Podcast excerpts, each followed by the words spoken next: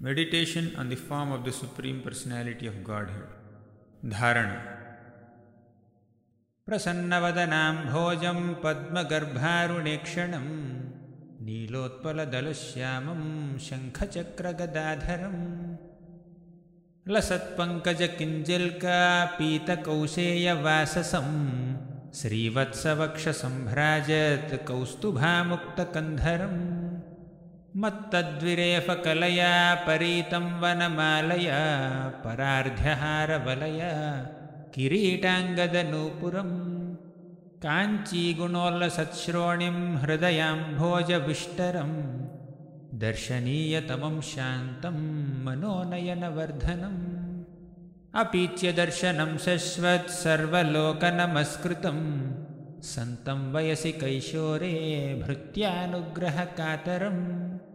कीर्तन्यतीर्थयशसं पुण्यश्लोकयशस्करं ध्यायेद्देवं समग्राङ्गं यावन्नच्यवते मनः।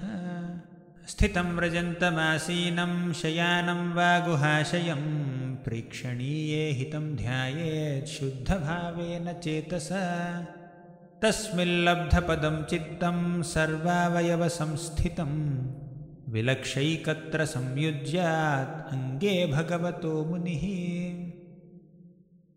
हरे कृष्ण हरे कृष्ण कृष्ण कृष्ण हरे हरे। हरे राम हरे राम राम राम हरे हरे